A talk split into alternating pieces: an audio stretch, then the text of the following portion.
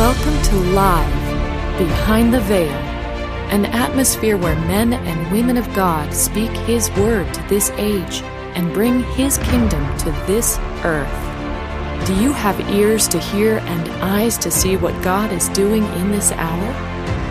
Let us join our host and the family's conversation as the Holy Spirit is unfolding the Word behind the veil. Hello, everyone, and welcome to this episode of the podcast. First off, I just wanted to start out by saying a big hello to all our listeners from the whole podcast family. This podcast would not be possible if it were not for all the wonderful men and women of God and the amazing work that God has done within them. On this episode, the family will be talking about how there are different phases in our walk with God. Many of God's people have experienced the dying out to the soul level in their life. Through this process of purification and emptying out, the Lord begins to take up his abode in them until they are transformed into his likeness, and then he becomes all and in all. There are different phases in our walk with God. And one of our first phases that we all experienced was God took away the soul level, and the focus was our spirit to reach into our spirit, to recognize our spirit, so that we weren't just floating along in some religious thing. He wanted us to engage with the Lord, engage our spirits with the Lord. I think we are coming into a new phase. Our souls are going to be engaged. He's brought us to a point of refinement enough that he can begin to let our souls be engaged. I don't know if I'm saying it correctly, but I think you're getting the feel.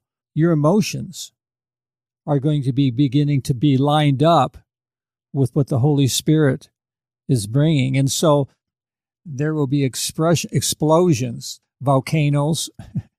there will be explosions throughout our day because of this hunger that's beginning to seep through from our spirit to our souls.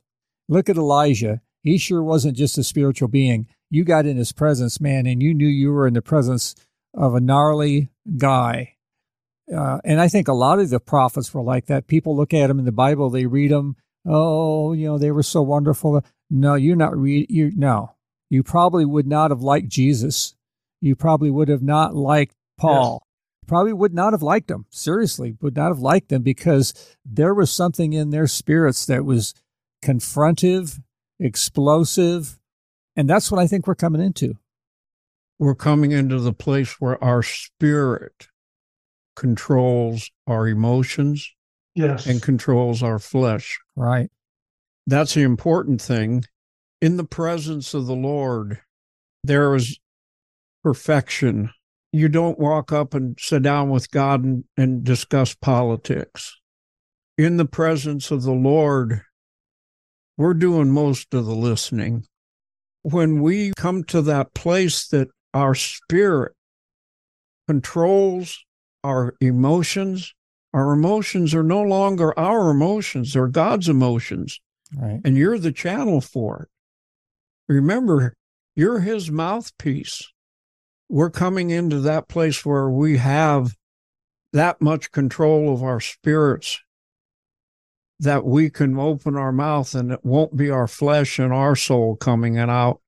It'll be the the very the very word of god his way not our way.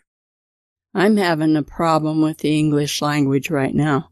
I can't find any way to express to the lord what i'm feeling it's it's like it's in my gut. Yeah. and there's no mm-hmm. words. The best thing that came out so far is ron said something about maybe all you can do is scream. That's just about it. Or pray in the spirit. Pray in tongues. Pray in tongues all, I can, all I can do is pray in tongues sometimes. I can't do anything else. One of the things i learned to do was let my spirit speak. Spirit to spirit I'm not sure if my conscious mind needs to be involved. It's like when you worship, you feel your hands are full and you feel something leaving you going to the Father. And that's spirit worship because you can feel Him coming through you. When you pray for somebody, well, I don't know what the problem is. So what do you do? You pray by the Spirit. You reach in and you say, Father, I reach into your heart and I take what you have for so and so and I channel it to them. Mm-hmm. You become a conduit. You don't have to know what's wrong with them and you don't have to know the solution. You do have to have a connection and be willing to let that connection, let God use that. I don't have to say anything to him. I can feel coming out of me, me. and he knows me better than I know me. I want to go back to what Sherry was saying because there's something there that uh, is becoming more real. And that is, as you come into his presence, you have got nothing to say Yes. because he's your creator. He knows all of it, and you feel that he knows all of it in your presence. And there's nothing to say. There's nothing. There's there's no questions. There's no discussions. Being in a creator's presence, I guess that's what he means when he says, Be still and know that I'm God. you have no words. all you have is him.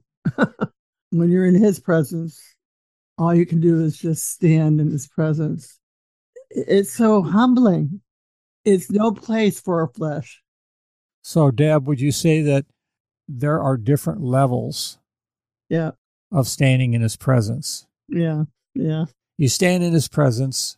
You know doggone well when you're standing there, you're being transformed. So there's a lot going on in you that he's he's just transforming you. That will go on forever. Right now, you know, in the flesh, we have we have glimpses of the Lord, and we are transformed. We have glimpses, and we and we're transformed. Then we walk that transformation out.